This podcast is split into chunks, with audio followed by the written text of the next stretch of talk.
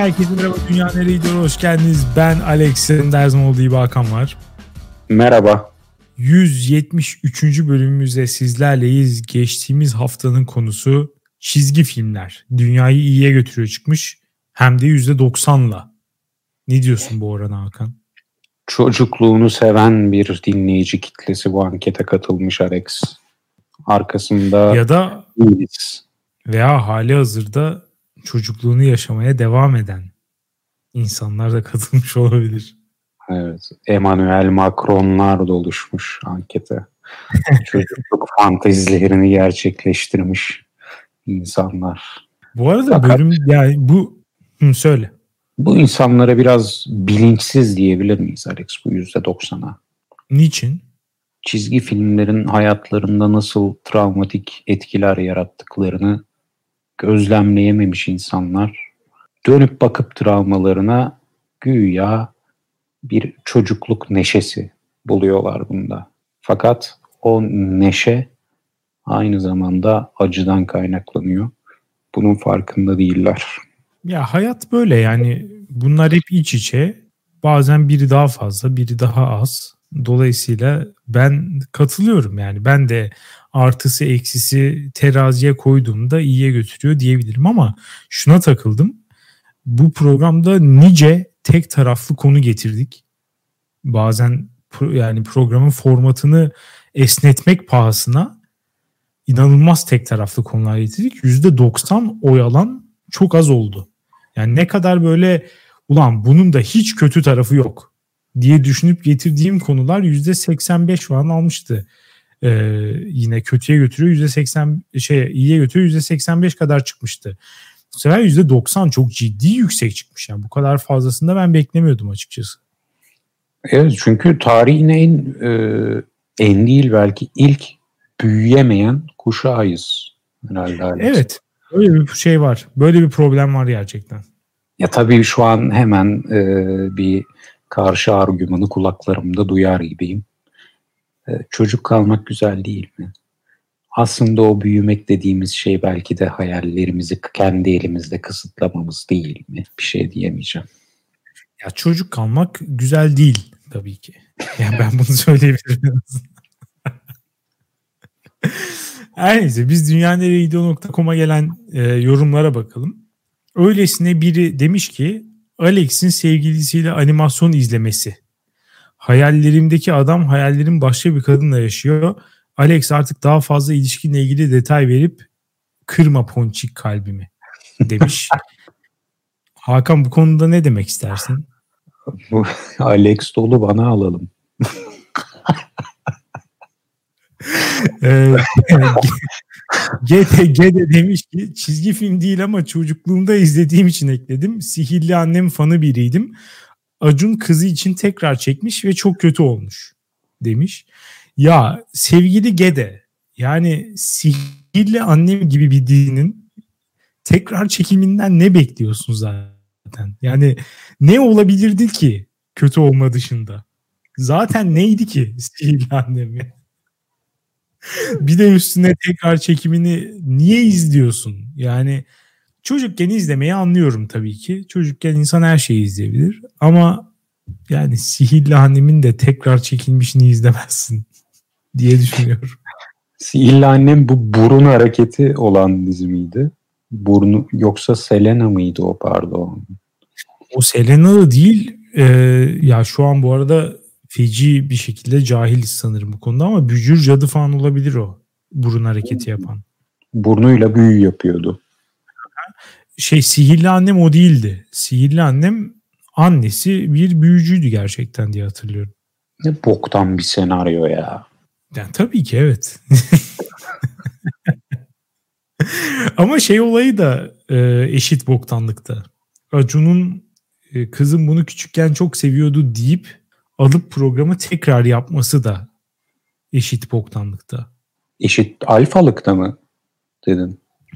Abi alfalık demem ya. Yani e, bir şeyi bir programın bir şeyi oluyor. E, dizilerin arkasında bıraktığı bir miras oluyor. Sihirli Annem öyle veya böyle e, bazı insanlar tarafından iyi anılıyordu. Ben zaten sevdiğim bir şey değil. Benim kardeşim izlerdi. O yüzden biraz aşinayım. Ee, ama her zaman rahatsız edici bir programdı bence. Ama sonuçta bir izleyici kitlesi var. Yani. rahatsız edici bir program. abi eskilerini izlersen sen de bana hak vereceksin bence. Ee, ama sonuçta bir izleyici kitlesi, bir geçmişi, bir mirası olan bir programdı.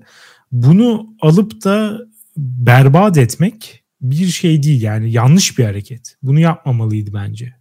O yüzden evet, ve bu Hollywood'da da bu furya ya eski yapılmış bir şeyi alıp J.J. E, Abrams tarafından yenisinin yaptırılması. Ya bunun tutmadığı artık global ölçekte de gözüktü artık. Bu biliniyor. Evet. Yapmayın bunu ya. Yapmayın ya. Kesinlikle Geçmiş, bence de. Geçmişte kalsın. Geçmiş geçmişte güzel. Kanıtlandı. Özellikle de işte e, bir franchise'ı alıp aynı program, aynı film ama bu sefer sadece çocuklar. Ama bu sefer sadece kadınlar falan tarzı filmler, diziler hiç tutmuyor. Evet, Ocean's 8'e gömüyorsun galiba şu an. Anladım. O Ghostbusters'da da aynısı olmuştu falan. Ya bunlar olacak iş değil abi. Yeni şeyler yapın ya. Ya yine sadece çocuklu bir şey yapmak istiyorsanız sadece çocuklu olsun. Sadece kadın istiyorsanız sadece kadın olsun ama başka bir şey olsun yani. Olan bir şeyin üstüne çökmeye çalışmayın. Bu Kesinlikle biraz bence şey azıcık da bir yaratıcılık olsun abi. Bu kadar hazırcı olmayın ya. Hatta şunu iddia edeceğim Alex. Ee, bu tarz mesela Ocean's Eleven serisini Ocean's Eight olarak full kadınlarla çekmek şuna benziyor. İskender hakkında e, film yapıp veya Truva'da film yapıp orada anlatılan e, erkek karakterleri kadın karakter olarak sinemaya taşımak kadar abesle iştigal bir uğraş olarak görüyorum. E, Simi demiş ki 2018 yılından beri düzenli takipteyim. Bu ilk yorumum çünkü çizgi film, animasyon izlemek ve masal dinlemek hala hayatımda aktif olarak keyifle yaptığım şeyler. 23 yaşında bir kadınım demiş. Ee, ya burada araya girmek istiyorum. Çizgi film, animasyon izlemek neyse ama masal dinlemek Sayın Donald Trump'ın dediği gibi 23 yaşında artık biraz marjinal olduğunu düşünüyorum. Bizim programımızın konuklarından Eril e, bir bölümde bahsetmişti. Eski bir kız arkadaşı ona gece yatmadan önce masal okutuyormuş telefonda. Acaba bu o insan mı? ha, bilmiyorum ama ya gerçekten şey gibi istedim. Ya bu tip enstantanelerde nedense bir House of Cards'da mesela bir Doug karakteri vardı. Hmm. Böyle bir onda da bir creepy'lik vardı. Biraz rahatsız edici bir insandı. Ee, ister istemez o sapık vibe'ı nedense alıyorum. Yani onu kendimi ondan alamıyorum. Almamak Maalesef. mümkün değil Alex. Katılıyorum sana bu konuda. Evet. Ee, devam edelim. Bunun da sebebinin güven ve saflık duygusu olduğunu düşünüyorum o masalda. Ya da çocuklara yönelik çizgi filmlerde mutsuz son olmayacağını biliyorum. Genel olarak böyle olanları tercih ediyorum. Sünger Bob veya son döneme ait olan Gumball gibi. Boş boş ekrana bakmak ve içimde yarattığı mutluluk uyurken masal dinleyip 22 yıldır benimle olan pembişe, peluş köpeğiymiş bu da. Sarılmak bana huzur verip günlük kaygılarımdan uzaklaştırıyor. yorumu sen mi yazdın Alex lütfen söyle. Abi ben yazmadım ama yazsam hakikaten böyle bir şey yazardım ben. Gerçek olamaz ya. Masallardaki güven ve saflık duygusu birçok romantik komedi filminde de bu var. E, sadece ya, romantik komedilerde masalın yetişkinlere uyarlanmış hali. Dolayısıyla ortalıkta mutlu sonuna bitmeyen film yok diye bir durum yok. bu güven ve saflık duygusunu, mutlu son duygusunu hala masallarda aramak ne bileyim. Ya evet. Çok uzun zamandır bu ne bileyimi bir cümleme yedirmek için can atıyordum bu fırsatı bana verdiği için. Yorumcuya Teşekkür ediyorum. Ee, Master Chef Mehmet Şef çok sever. Bunu evet. diyeyim. Uzun zamandır kovalıyordum bunu. Ama dediğin doğru ya. Evet yani her türlü içerikte ya film endüstrisinde sürüyle böyle film var. Müzikaller falan şirinlik dolu. Yani e, ille de peluş köpek pembişe sarılıp masal dinlemeye gerek yok. Yani bu biraz fazla şey. Yani karikatürize bir enstantane. Ben de Kendi acaba... çocukluğuna karşı pedofili suçu işliyor diyebilir miyiz Alex?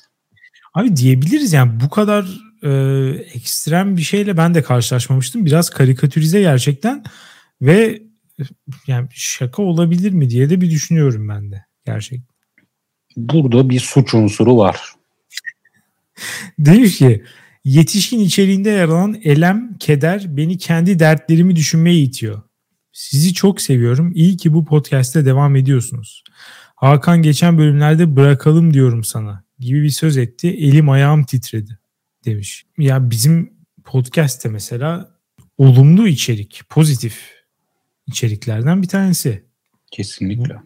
Burada masal yerine gerçekten dinlenebiliriz. O kadar hep her bölüm mutlu sonla bitiyor.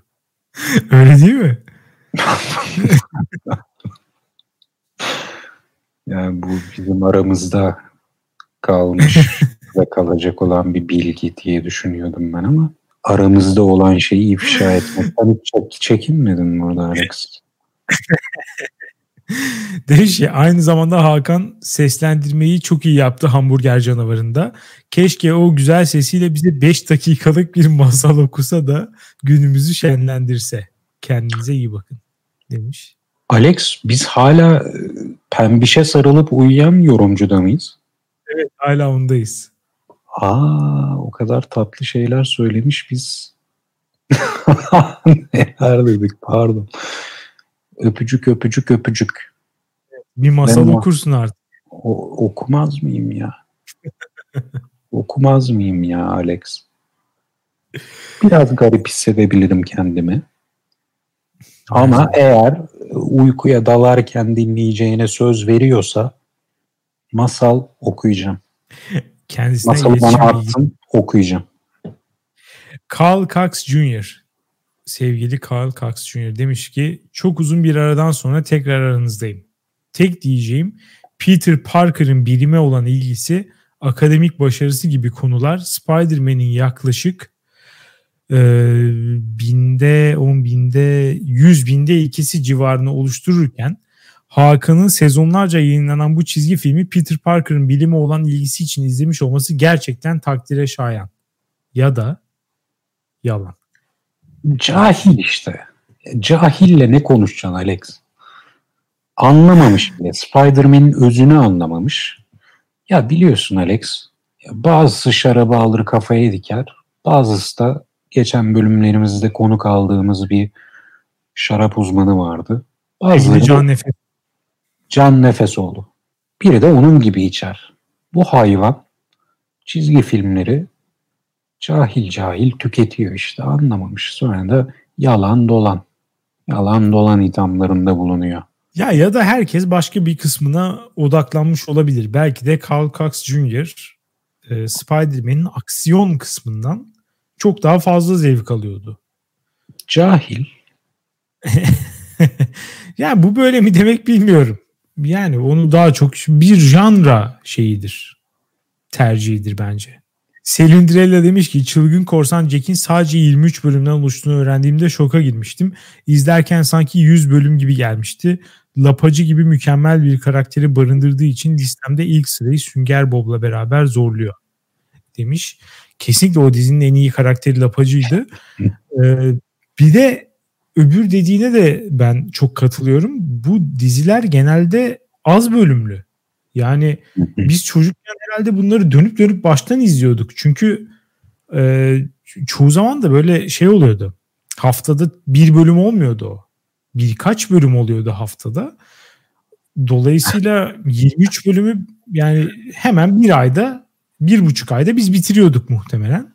Sonra baştan mı izliyorduk? Bu kadar diziyi nasıl biz izleyip hatırlıyoruz. Biraz ben bir sorgulamaya gittim bu şeyden sonra, bu yorumdan sonra.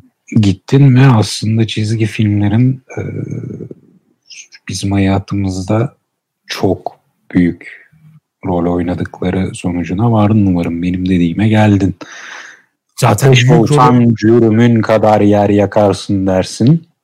Bu bölüm sayısını görsen. Ama işte sen onu bin bölümlük yaşadın. Etkileri yüzünden. Evet ama e, bunun olumsuz olduğunu düşünmüyorum sadece. Yani buradan olumlu şeyleri alıyoruz. Çok fazla çizgi film izliyoruz. Hepsinden bir şeyler alıyoruz. Hepsi birbirini nötralize ediyor. Olumluları alıyoruz, olumsuzları gömüyoruz. Aynen öyle. Ped Er demiş ki 26 yaşındayım ve hala her önüme çıktığında sevdiğim bir çizgi film ise izlemekten keyif alıyorum. Çocukluk dönemi çizgi filmlerden bahsederken tebessüm ettirdiniz. Teşekkür ederim demiş. Biz teşekkür ederiz. Not bir saatte orta sahaya gelen Tsubasa Reis'ten bahsetmemeniz bir miktar üzdü demiş. Ya ben çocukken inanılmaz fazla izlerdim ve çok severdim Tsubasa'yı. Ama hani tek tek hepsinden bahsetmeyelim diye çok şey yapmadık. Yoksa benim ilk aklıma gelen dizilerden bir tanesiydi. Ben acayip fazla severdim ve e, çok büyük bir hevesle eve geldiğim anda açıp izlerdim. Hatta bir keresinde şöyle bir anı hatırlıyorum. Annem de nedense bu anıyı anlatmayı çok sever. Ondan da duydukça daha da böyle bir yani çocukluğuna dair anılar ebeveynlerin sana anlattıkça daha da bir somutlaşır ya. Ben de böyle bir bazı öğelerini hatırlıyordum bunun ama annem anlattıkça daha da somutlaştı. Halbuki tam olarak onun anlatmaması gereken, onun bana unutturmaya çalışması gereken bir hikaye. Beraber Tsubasa izliyoruz. Ben e, artık 8, 9, 10 bilmem ne yaşlarındayım hatırlamıyorum. Ben gayet böyle tutkulu bir şekilde Tsubasa'yı ve takımı Nankatsu FC'yi destekliyorum tabii ki derken işte zaten bölümler genelde şeydi biliyorsun. Yani bir maçın mesela kritik bir maçsa 15-20 dakikası bir bölüm sürüyordu. Evet. İşte bir maçın da böyle en sonlarına gelmiştik artık ve bir penaltı oluyor. 90. dakika penaltı. Tabii ki Tsubasa kullanacak penaltıyı. Topun başına geçiyor. Golü atarsa Nankatsu kazanacak. Atamazsa işte berabere mi kalıyor artık eleniyor mu? Kötü son. Yani. Hı hı. Topun başına geçiyor Tsubasa. Annem de bana diyor ki bak şimdi bak nasıl kaçırıyor. falan. Ondan sonra Tsubasa geriliyor falan. Bir de biliyorsun hani normalde aşırı yetenekli bir adam yani. Tsubasa penaltı onun için bir şey yani. Adam orta sahadan alıp topu gidip gol eden Messi gibi bir şey yani. Penaltıyı zaten atar diye Messi düşünüyorsun. Ge- geliyor penaltı vuruyor ve kaçırıyor ve işte Nankatsu berabere kalıyor ya da eğleniyor falan bir, bir haller oluyor Nankatsu'ya. Tsubasa çok üzgün falan. Ben de direkt bam diye ağlamaya başlıyorum tabii ki ve anneme saldırıyorum. Senin yüzünden Tsubasa kaçırdı. Senin yüzünden kazanamadık falan diye. Ya şimdi şöyle düşünüyorum. Ben bu hikayedeki anne olsam bu hikayeyi kendimle mezara götürürüm.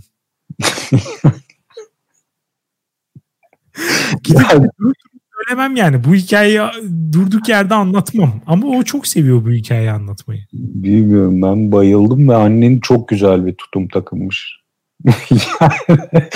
bak nasıl ya, kaçırıyor. bak şimdi nasıl kaçırıyor. Bence çok güzel bir tutum. Ya şu anki anneleri düşününce şu anki anneler muhtemelen Oğlum bir dahakine atar merak etme. Önemli olan denemesiydi. Gel buraya ağlama kıyamam sana derdi bugünün anneleri. Anne sana doğru olan şekilde davranmış. Evet bana o yaşta kaybetmenin de spor müsabakalarında yeri olduğunu gösterdi. Evet. Ve fair play içinde kaybetmeyi kabullenmeyi öğretti mi diyorsun? Vay sen pek öğrenmişe izlemiyorsun. Annene saldırdığına göre başta bir öğrenememişsin. o yaşta evet o yaşta e, öğrenemedim ve o tepkiyi verdim tabii ki.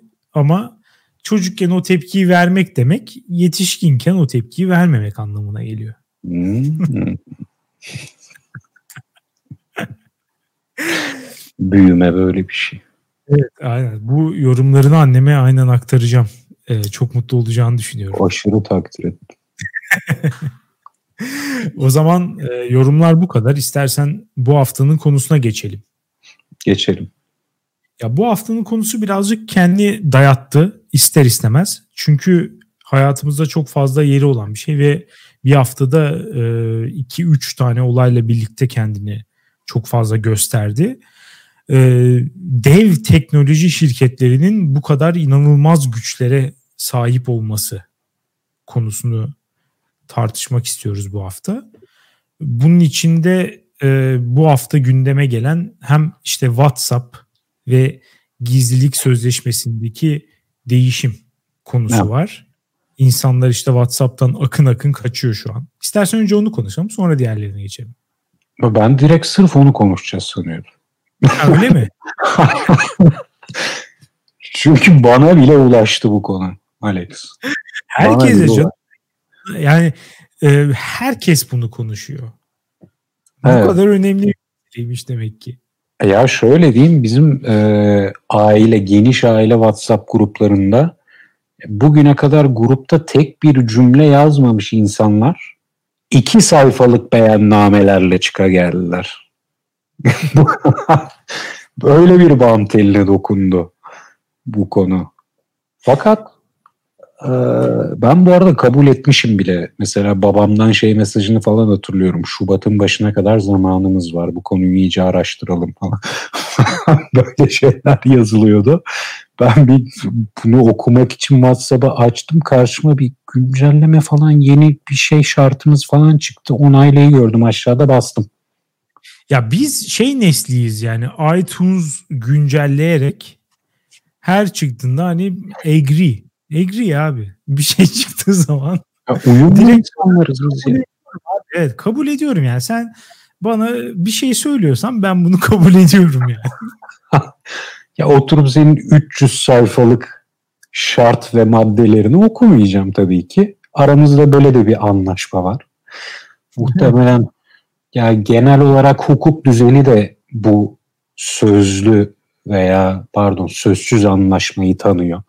Yani yarın öbür gün o WhatsApp benim e, WhatsApp'a attığım dik piklerimi yayınlarsa bir yerde muhtemelen mahkeme WhatsApp'ı haksız bulur diye düşünüyorum. Çünkü Sen ben kabul etmiş olmana rağmen onları haksız bulur evet. Evet değil mi? Yani bir maddenin içinden bir tane alt maddeyi bana çıkarıp WhatsApp işte burada evet demiştin diye Yapamaz. kendini savunamaz yani. Tabii Oraya ki. köleliği kabul ediyorum maddesini de eklese ben evet'e basacağım. Bu sözsüz bir anlaşmamız bizim WhatsApp'la yaptığımız. Evet. Ama da yine de güzel bir gelenek. Çünkü bu kadar düşünceli vatandaşın olduğunu görmek beni duygulandırdı Alex. ya e, evet ara ara insanların bu kadar gizliliklerine sahip çıkan, bu kadar önem veren insanlar olduğunu fark etmek beni de duygulandırmıyor değil. Yani çok e, hani alelade gündelik meselelerde çok fazla belki fark etmiyor insanlar ama bir şekilde dikkatlerine sunulduğunda çok önemsediklerini görüyoruz. Yani burada birazcık şey de var. Herkes buradaki tut, tutarsızlığa tabii ki dikkat çekiyor. İşte şunu şunu yaparken izin verdiniz de WhatsApp'a gelince mi şey oldu falan tarzı bir tutarsızlık avcılığına da gidebiliriz. Tabii ki insanlar yani mesela benim e, kişisel telefonum Apple ama iş telefonum Android ve iş telefonunda ne bileyim en boktan bir işte not app'ini ya da hesap makinesi app'ini falan açmaya çalıştığımda benim rehberime, konumuma falan erişim istiyor. Ya bunları bam gün veriyoruz yani. Bunları zaten isteyen alıyor belli ki. Buna engel olamıyoruz yani. O yüzden bu tip böyle bir tutarsızlık avcılığına e, gitmektense insanların böyle bir kaygısının olması beni bir miktar böyle bir şey çocuksu bir mutluluğa itiyor. Evet ve geleceğe dair ve beni umutlandırıyor. Ve bu söylediğimde azıcık sarkazm varsa neyim? Gerçekten. Bu devir ya bu devrin bu yüzyılın bu yüzyıl gibi iddialı bir cümle kullanmayayım şimdi.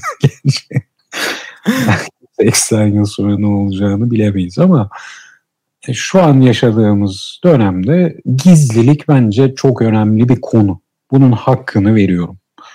Ama beni ilgilendirmiyor. ya, şöyle diyeyim. Bazı insanların bu dev teknoloji şirketlerini bu konuda köşeye sıkıştırması, benim bilgilerimi neden topluyorsun, bunu toplayamazsın, benim bilgilerimi şu ona buna satamazsın diye bunlara karşı durmaları bence çok önemli bir olay.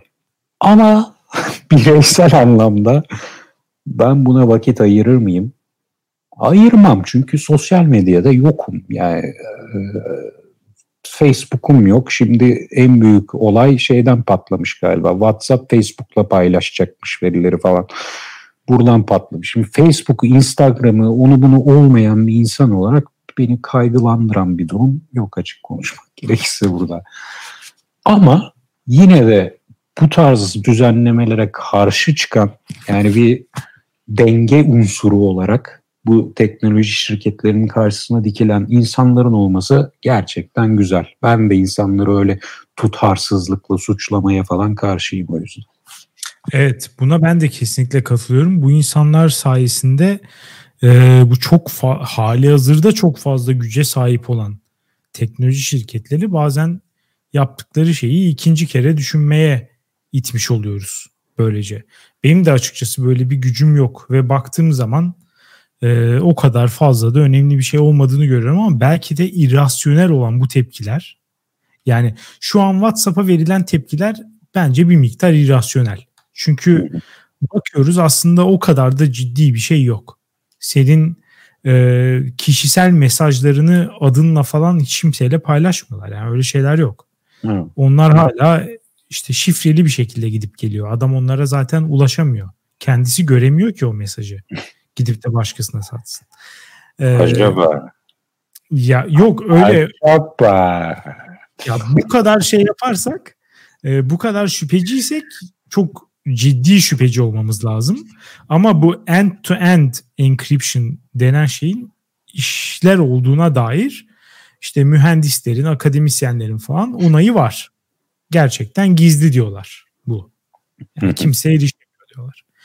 Sattıkları şeyler senin işte profilin, işte metadatan, e, işte ticari gelir elde edilmesine sahip olacak şeyler aslında. Yani senin bizzat kişisel şeylerini satmıyorlar. Ha mesela bakıyorsun bizim insanımız neyden korkuyor? Bir tane WhatsApp sesli mesajı dönüyor. Belki sana da aile WhatsApp grubu vesilesiyle gelmiştir.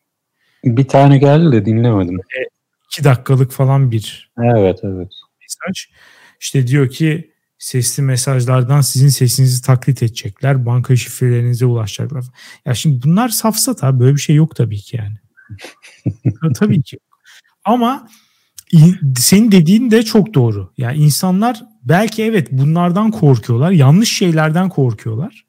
Ama onların o aşırı gereksiz panik hali bu teknoloji devlerinin denetlenemeyen güçleri ve o monopol hallerini de acayip tehdit ediyor. Bugün gelen mesela haberler hani şu an konuşurken belki bir saat önce falan gelmeye başlayan haberler WhatsApp'ın bu olaydan vazgeçtiği yönünde şeyler geliyor mesela. Vazgeçmeyi düşündüğü en azından yönünde haberler. Herkes buna bizim gibi e, işte sinik yaklaşsa ya abi ne olacak hani ya işte satarsa satsın ne yapalım falan. Belki böyle yaklaşmak daha doğru. Ama doğru olmayanı yaparak bizi daha doğru bir sonuca götürüyorlar. Dolayısıyla burada orta yaş ve üstünü tebrik ediyorum gerçekten bu yaptıklarıyla. Ya ama öte yandan onları eleştirmeden de duramıyorum abi ya. Ulan hem bir yandan her şeyden şüphe duyuyorsun ki bu olumlu bir hareket bence.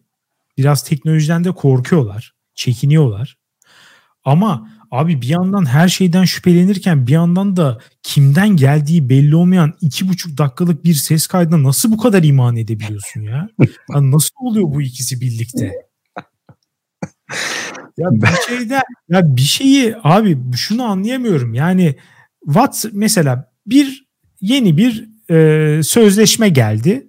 Bu senin önüne geliyor. Sen de diyorsun ki ben buna okey değilim. WhatsApp'ı terk ediyorum. Diyebilirsin. Hiçbir itirazım yok.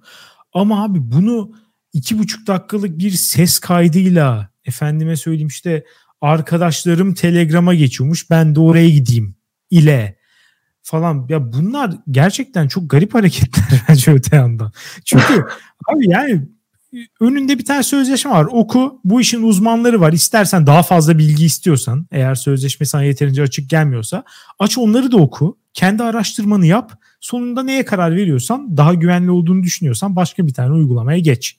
Ama mesela insanlar WhatsApp'ı bırakıyor akın akın Telegram'a gidiyor. Ulan Telegram'da WhatsApp'ta olan uçtan uça şifreleme bile yok. Telegram bu Rus muhalifin e, şeyi miydi?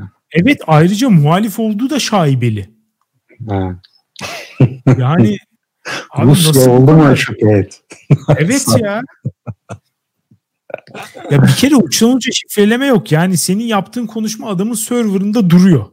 Bu da demektir ki yarın öbür gün isteyen birisine ya da kendi nereye istiyorsa verebilir yani bunu. Buna niye güveniyorsun? Niye? Ya tabii ki daha güvenli alternatifler var. Her zaman var. Yani her kullandığımız sitenin daha güvenli bir alternatifi muhtemelen vardır. Evet. Ee, ama daha kullanışlı olmadığı için onları tercih etmiyoruz genelde. Ama şu an WhatsApp en e, yine güvenli uygulama gibi duruyor değil mi? ya şey var mesela işte bu genel bakınca böyle overall. evet. Telegram'dan daha güven ve mesela hatta BIP millet BIP'e geçiyor. Abi şaka mısınız ya? Turkcell'in yaptığı uygulama BIP'ten lan ne medet umuyorsunuz? Yani orada her şeyiniz açık belli ki. Ya Turkcell dediğin şirket biz yani sene 2002-2003'te falan tuşlu telefondan böyle tık tık tık tık tık tık tık mesaj atarken senin telefonunu herkese satıyordu. İşte yok masaj şu kadar para falan diye SMS geliyordu abi alakasız. Adam o zamandan verileri satıyordu yani. Ona mı güveniyorsun da şimdi BIP hesabı açıyorsun? BIP, BIP kullanmaya başlayanlar e, yargılanmak istiyorlar herhalde. O evet. öyle bir hani, ölüm arzusu da var ya Thanatos. Herhalde o köpürdü içlerinde. Ben kendimi Türk Ceza Kanunu'na tamamıyla açmak istiyorum. Ne olacaksa olsun. Bedelini evet. ödeyeceğim diyen insanlar bir indiriyor herhalde. Başka bir aklıma seçerek gelmiyor. Kesinlikle sen biraz daha e, entelektüel taraftan yaklaştın. Ben hakikaten BIP indirenlerin götünün kaşındığını düşünüyorum. yani bu kadar net bir şekilde ifade edeyim yani. Ee, ama öbürleri de birazcık öyle. Ya Telegram falan da öyle. Belki mesela hani işte Signal denen uygulama da bana e, bir diş macunu markasıyla aynı isimde olmasından dolayı bana birazcık güvensiz geliyor. Ama onun dışında işin uzmanları gayet güvenli olduğunu söylüyor. Signal. Evet, zaten galiba e, bu WhatsApp'tan ayrılan birinin kurduğu bir şirketmiş.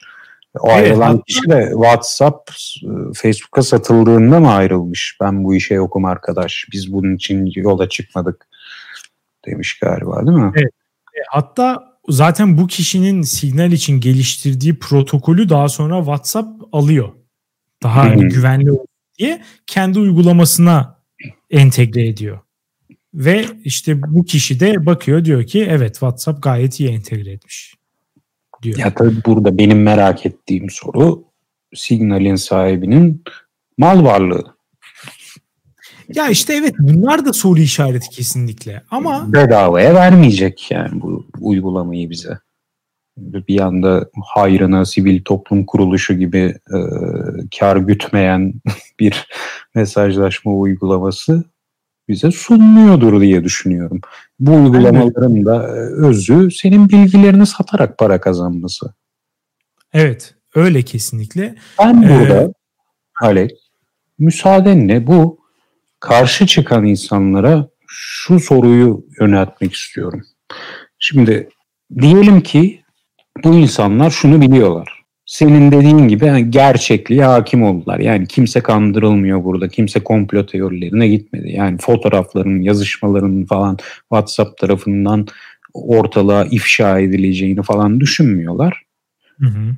Geriye kalan gerçeklik şu. WhatsApp senin bazı bilgilerini anonim biçimde toplayıp reklamcılara, e, büyük şirketlere yani senin gidip mal satın aldığın firmalara bu bilgileri satacak. Evet. Model bu. Şimdi bu karşı çıkan insanlar tahmin ediyorum ki buna da karşı çıkıyorlar. Yani bu modele de karşı çıkıyorlar. Buna daha az en azından karşı çıkıyorlardır. Evet ama neden? Yani neden karşı çıkıyorlar? Şimdi e, tüketici açısından bakıyorum. Senin ilgi alanlarını senin için saptayıp bir mağazanın sana daha iyi reklam, kampanya vesaire vermesini sağlıyor. Tabii ki bundan korkmuyorlar. Onların korktukları manipülasyon değil mi? Hı hı. Ee, şeydeki gibi 2016 seçimlerinde Trump'a e, seçimi Cambridge Analytica kazandırmış. ya, olaya bak. Milletin Facebook'una Trump'a oy ver. İşte dezenformasyon videoları falan atıldı da Trump kazandı. Ya o olay da çok abartıldı be Alex. Yani Tabii sırf canım. Trump karşıtlığı yüzünden sanki Cambridge Analytica belirledi seçimin sonucunu. Şimdi bu insanların korkusu bu. O gidecek büyük firmaya satacak. Büyük firmada bana ya reklam çıkaracak Alex. Yani Maksimum yürürken, şey Evet. Senin Facebook'una o mağazanın şeyi düşecek. O firmanın reklamı düşecek. Ya bunun otoyolda giderken etrafında gördüğün billboardlardan farkı ne? Benim iş yerine giderken bir tane Coca-Cola reklam var Alex. Ya benim Facebook'um olsa ve 7-24 beni bir firma bombardımana tutsa bu kadar etkili olamaz. Koca bir binaya Coca-Cola afişi. Afiş de sürekli değişiyor ama hep Coca-Cola almışlar orayı belli. Gözümün önünden gitmiyor. Yani böyle büyük büyük büyük ekran sinemalar var ya. onun gibi geçiyorsun onun yanında. IMAX reklam vermiş adam. IMAX reklam. Şimdi Facebook'una, telefonuna reklam mesajı düşmesiyle bu billboard uygulamalarının farkı ne? Ya tek fark birinin kişiselleştirilmiş olması. İnsanlar da genelde bundan işkilleniyor. Ama ben sana katılıyorum. Daha önce yaptığımız programda da e, bu konuda aynısını söylemiştim. Ben bunda hiçbir sakınca görmüyorum. Çünkü o reklamı zaten göreceksin. Yani Facebook sana bedava bir hizmet sunuyorsa WhatsApp, Facebook, Twitter para ödemeden bu sitelere girip vakit geçirebiliyorsan bunlar üyelik parası olmadığına göre reklamla bu hizmeti sürdürmeyi sağlayacaklar.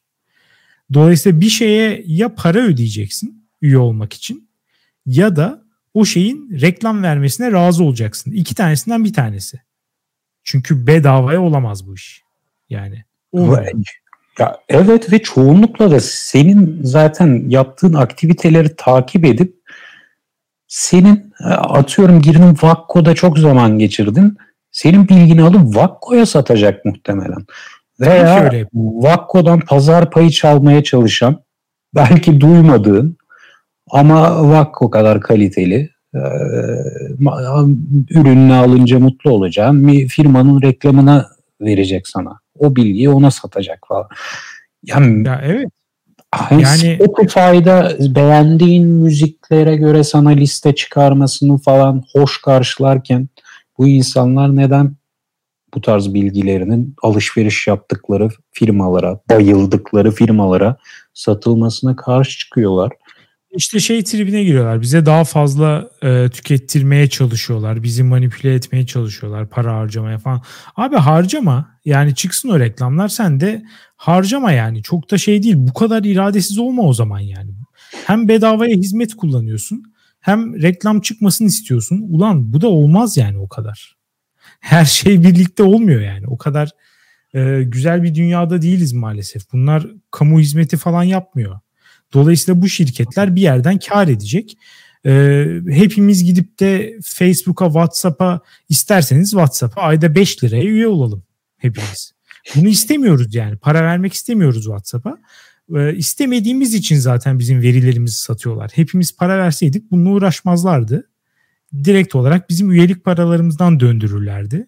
Dünyada belki milyar tane hesap vardır WhatsApp kullanan. Herkes zaten 5 lira verse, 1 dolar verse herkes zaten dünyanın parasını kazanırlar yani. Dolayısıyla biz e, şey olmayı kabul etmemiz lazım. Yani reklam hedefi olmayı kabul etmemiz lazım. Metalaşmayı kabul etmemiz lazım. Bunu anonim olarak kullandıkları sürece bence bir problem yok. Eğer evet. alışveriş yapmak istemiyorsan bu linklere tıklama abi. Yapma yani. Bu kadar iradesiz misin ya? Ya da şöyle söyleyeyim. Eğer bu kadar manipülasyona açıksan sana mesela ne bileyim sürekli güneş gözlüğü bakıyorsan güneş gözlüğü değil de beyaz peynir reklamı gelince ona da tıklayıp alıyorsan o zaman geçmiş olsun ya. Zaten sen manyaksın. her türlü her türlü şeye açık olma o kadar yani. Ama öyle deme Alex biliyorsun Cambridge Analytica Trump'a seçim kazandırdı. ya bunlar hani saçmalık gerçekten. Ya insanlara istediği şeyi veriyor bu tip şeyler. Çok marjinal farklar yaratıyor gerçekten.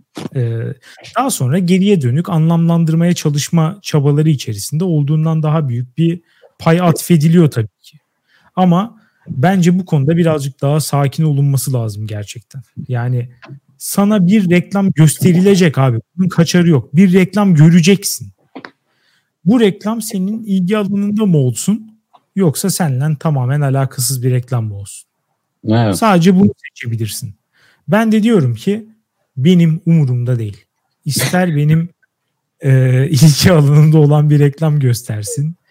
ister e, hiç alakam olmayan bir şey göstersin. Ben ona zaten tıklamayacağım.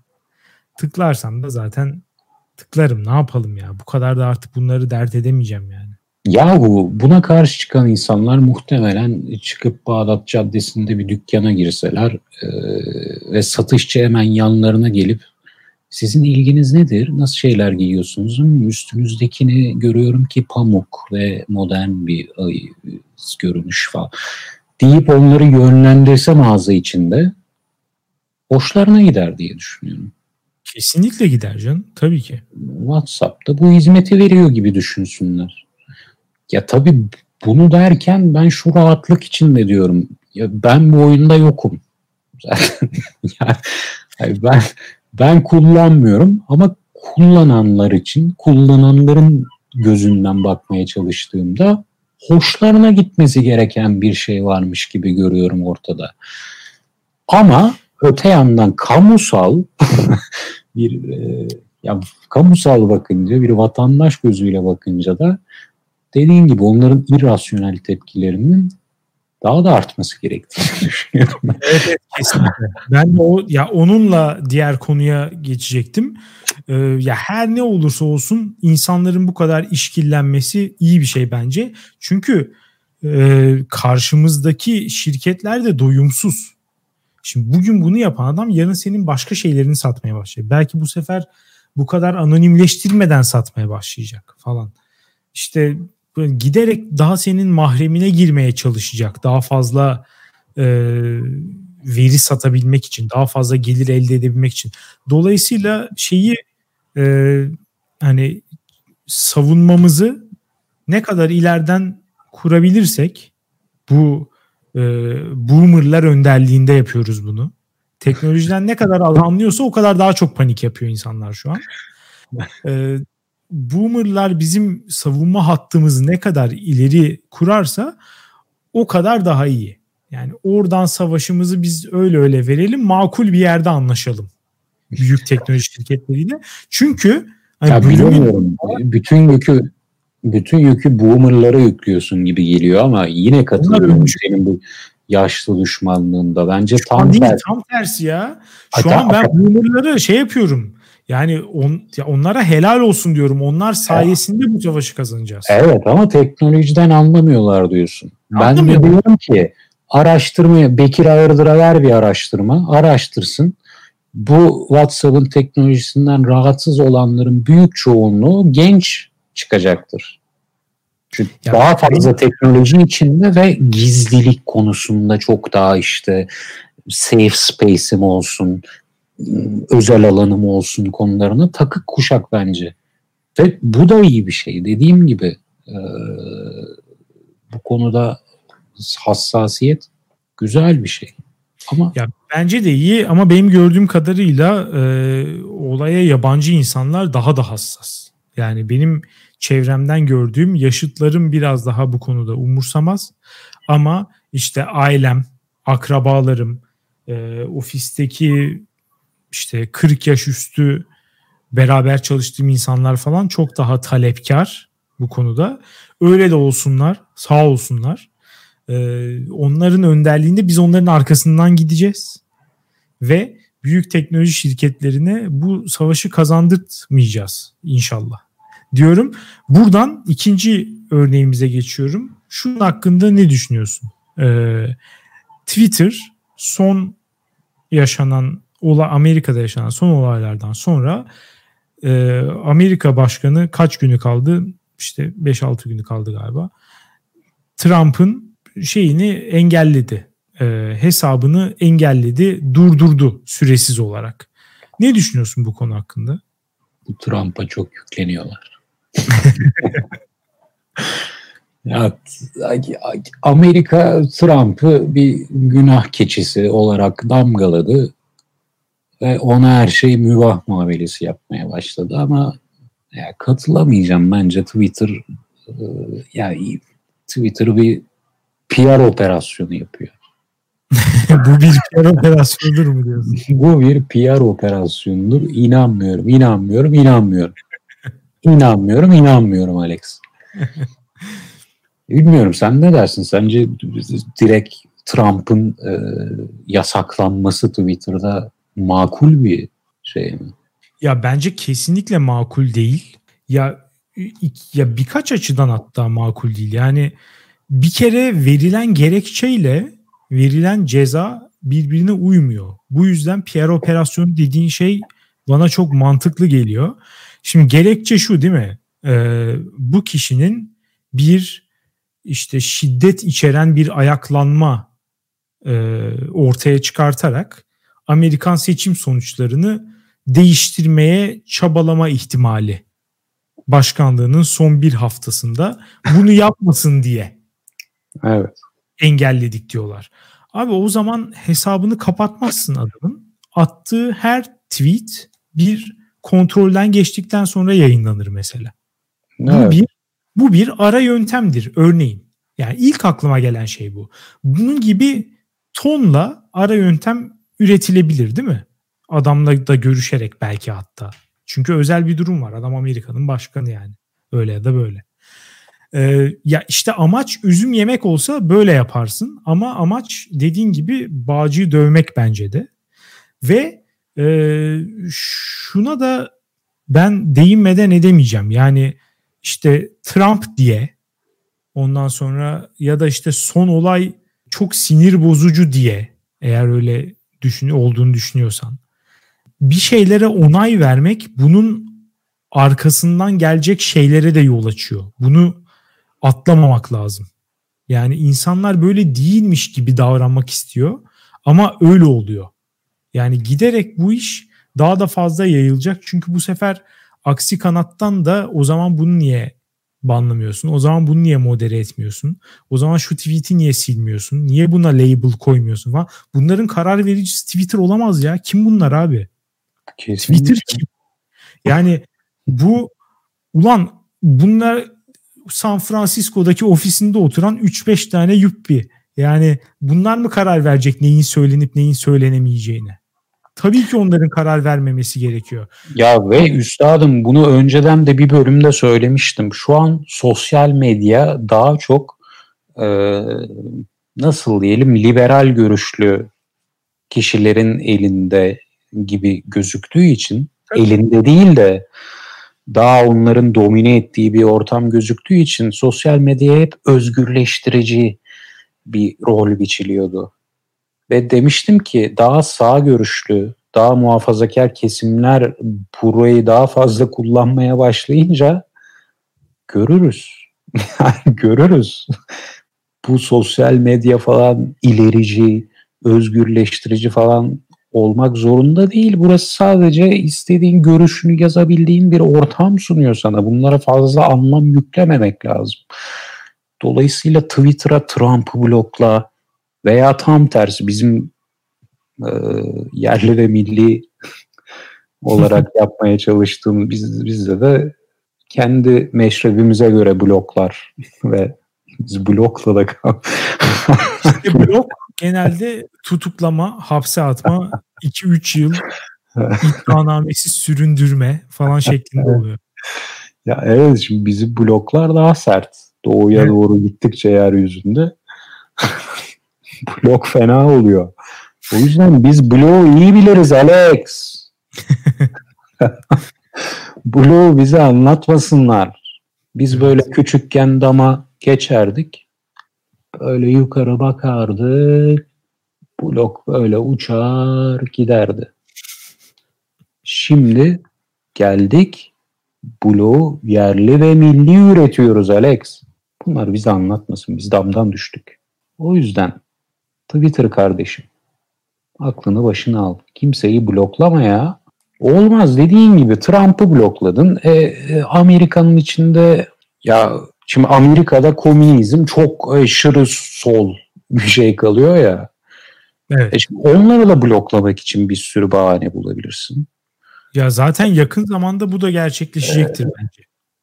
Ya evet her yere blok o zaman. Ya bu blok her yere gider. O yüzden kategorik olarak bu hesap kapatma olayına karşıyım. Tabii karşı argümanını da anlayabiliyorum biraz. Burada e, çok güçlü bir figür ve kışkırtıyor insanları. Yahu tamam ama burada o insanın gücünü kim belirleyecek? Dediğin gibi Twitter oturduğu yerden hmm, fazla güçlendi bu insan mı diyecek. Ee, ya evet abi kışkırıyorlarsa bunun sonuçlarıyla başa çıkmak üzerine belli bazı şeyler yapılması lazım. Bunun yani dünya özgürlüğünün ya da Amerikan demokrasisinin kurtarıcısı Twitter mı? Ya bilmem ne kurulu mu yani bunun sansürlenip sansürlenmeyeceğine karar veren. Bu şey beni çok delirtiyor. Yani karar verici merci kim abi? Bu nasıl bir saçmalık? O bugün öyle der, yarın öyle der. Adamın keyfine göre mi biz şey yapacağız? Oraya ne yazılacağını. Ya burası açıkçası Twitter dediğin şey, Facebook dediğin şey insanlar hep şöyle diyor ya bu özel bir şirket. İstediğine yazılmasına izin verir. İstemediğinde bloklar. Hani hep buna getiriyorlar. Özel bir şirket. Bunlar özel şirket falan değil. Burası bir kamusal alan. Adam özel şirket olup da maaşıyla tutturduğu yazarlara mı yazı yazdırıyor abi? Biz demiyoruz ki yani New York Times'a isteyen yazı yazsın diye. Orası evet. özel işletme gerçekten. Adam canı istediğine yazdırır. Twitter dediğin, Facebook dediğin şey kullanıcılarının yazdığı içerikle var olan şirketler. Orası bir kamusal alan. Dolayısıyla evet. e, ve bu arada kamusal alan olmanın tüm nimetlerinden de faydalanıyorlar. İşte bu Section 230 denen şeyden faydalanıyor. Bir insanın sen mesela Twitter'a girdin. Twitter aracılığıyla bir suç işlersen örneğin Twitter'da bir tecavüz videosu paylaştın. Bir cinayet videosu paylaştın. İşte bir çocuk pornosu paylaştın. Bunlardan Twitter sorumlu değil. Sen sorumlusun kullanıcı olarak bizzat. evet. İşte bu bir nimet Twitter için. Kendisi sorumlu değil ama reklam gelirini de elde ediyor. Demek ki burası bir kamusal alan. Yani çünkü Ve... öteki burayı modere etmek için Twitter'ın yani belki de yüz binlerce insan istihdam etmesi lazım. Her atılan tweet'i modere etmesi için. Hem bunu yapmayayım, bundan gelen karı ben elde edeyim kullanıcının oluşturduğu içerikten hem de canımın istediğini modere edip bloklayayım. Öyle bir şey yok abi. Sen kamusal alansın ya. Bir nasıl bir parkta insan canın istediği şeyi söyleyebilir? Nasıl bir alışveriş merkezinde ben gidip istediğimi yapabilirim? Yasalara uymak kaydıyla ona ya ona artık genel yasalar karar verir. Twitter karar veremez. Çünkü orası bir kamusal alana dönüştü artık. Yahu ve hatta e, genel yasalarımızı da daha nasıl diyeyim özgürlükçü ve liberal olmaya itmesi gereken yeni bir kamusal alan oluşturuyor diyebiliriz. Ya ama tam tersi oluyor. Ya mesela şu olabilir devletin kanununda hakaret suçtur. Cezası da hapistir. Ya şimdi ama anonim bir hesaptan Twitter'dan attığın küfür bence bir hesabının bloke edilme sebebi olmamalı. Yani çok daha geniş yorumlanmalı çünkü işin içine anonimite falan da giriyor. Kesinlikle. Dediğin gibi bu bir kamusal alan ve olabilecek en özgürlükçü yasalarla düzenlenmesi lazım. İfade özgürlüğü üzerine kurulu bir kamusal alan çünkü. Bütün e, bunun üstüne oturuyor. Gidip sen Trump'ı bloklarsan e, yarın öbür gün belli olmaz. Bernie Sanders'ı da bloklamak isteyenler çıkacaktır. Bizim doğu tarafını geçiyorum zaten. Orada herkes birbirini bloklamak istiyor. Blok savaşları dönüyor orada. Game of Blocks.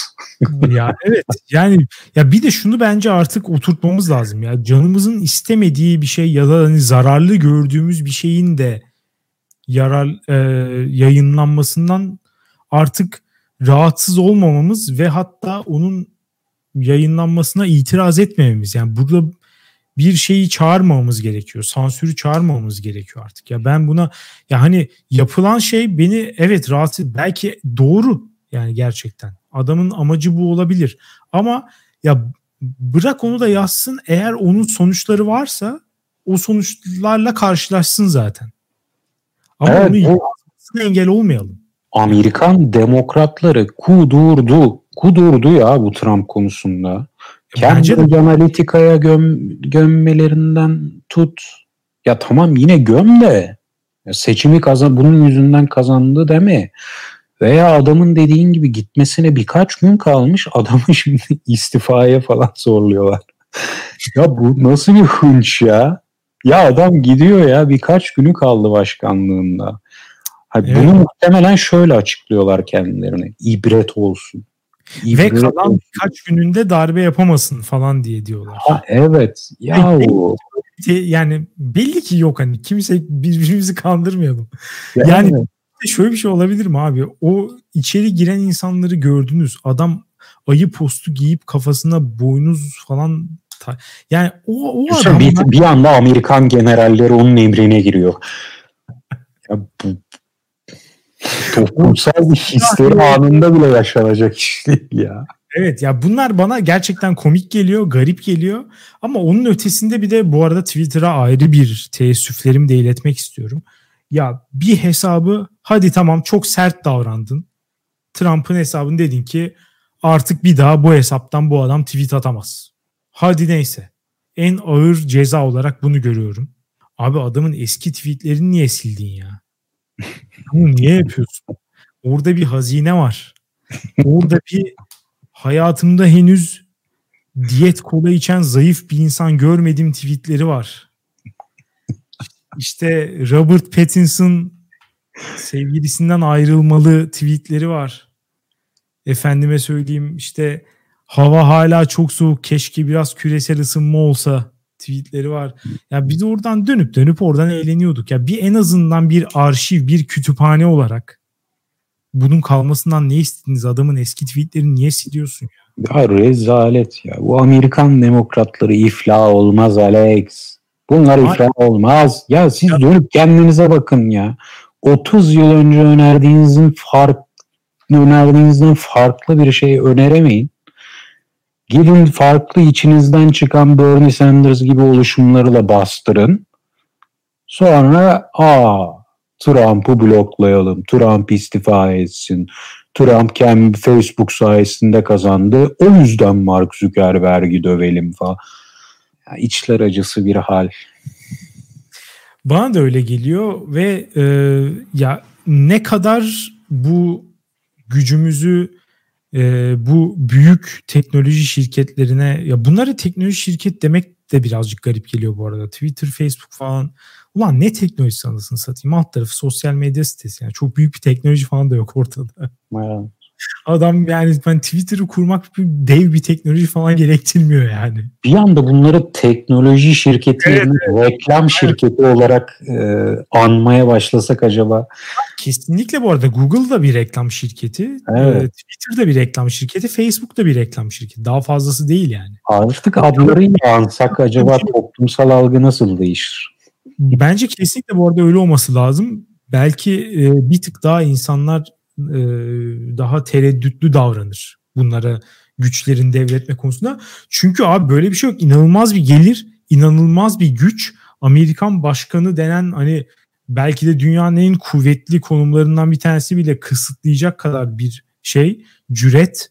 Ya ben bir şöyle bir Amerika fanatiği falan değilim de ulan Twitter fanatiği hiç değilim. Siz kimsiniz ya? Oraya ya halkın iradesiyle geldi o adam falan demiş. ya öyle Susturamayacaksınız. Evet, ya onu yapan Söylemeyeceksiniz. Bize ne yapar yani? Başaramayacaksınız. Onun dışında bir de tutarsızlık sorunları falan var ki onlara girersek yani bu program bir saat falan daha gider. Hani işte Trump'ın söylediklerinin çok daha beterini biz her gün işitiyoruz.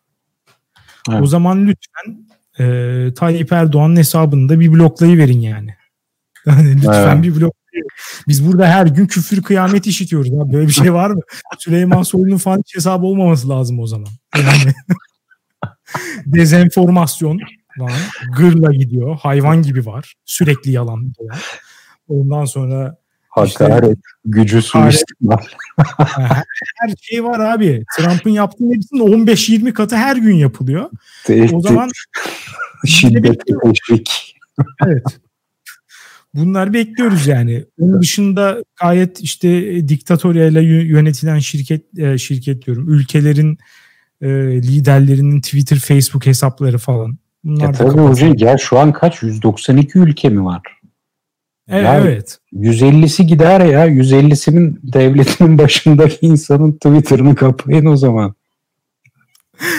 evet yani bu e, bu derece kendinde bir güç ve üret görmesi bu şirketlerin, bu reklam şirketlerinin beni açıkçası rahatsız ediyor ki daha asıl hani veri toplayan Google, Apple falan onlara gelemedik. Onları da şeyler e, dinleyicilerimiz düşünsün diyerek bu bölümü ama istersen. Sonlandıralım. Sen çok güzel bir şey söyledin. Onu tekrarlayalım. Buralar kamusal alan.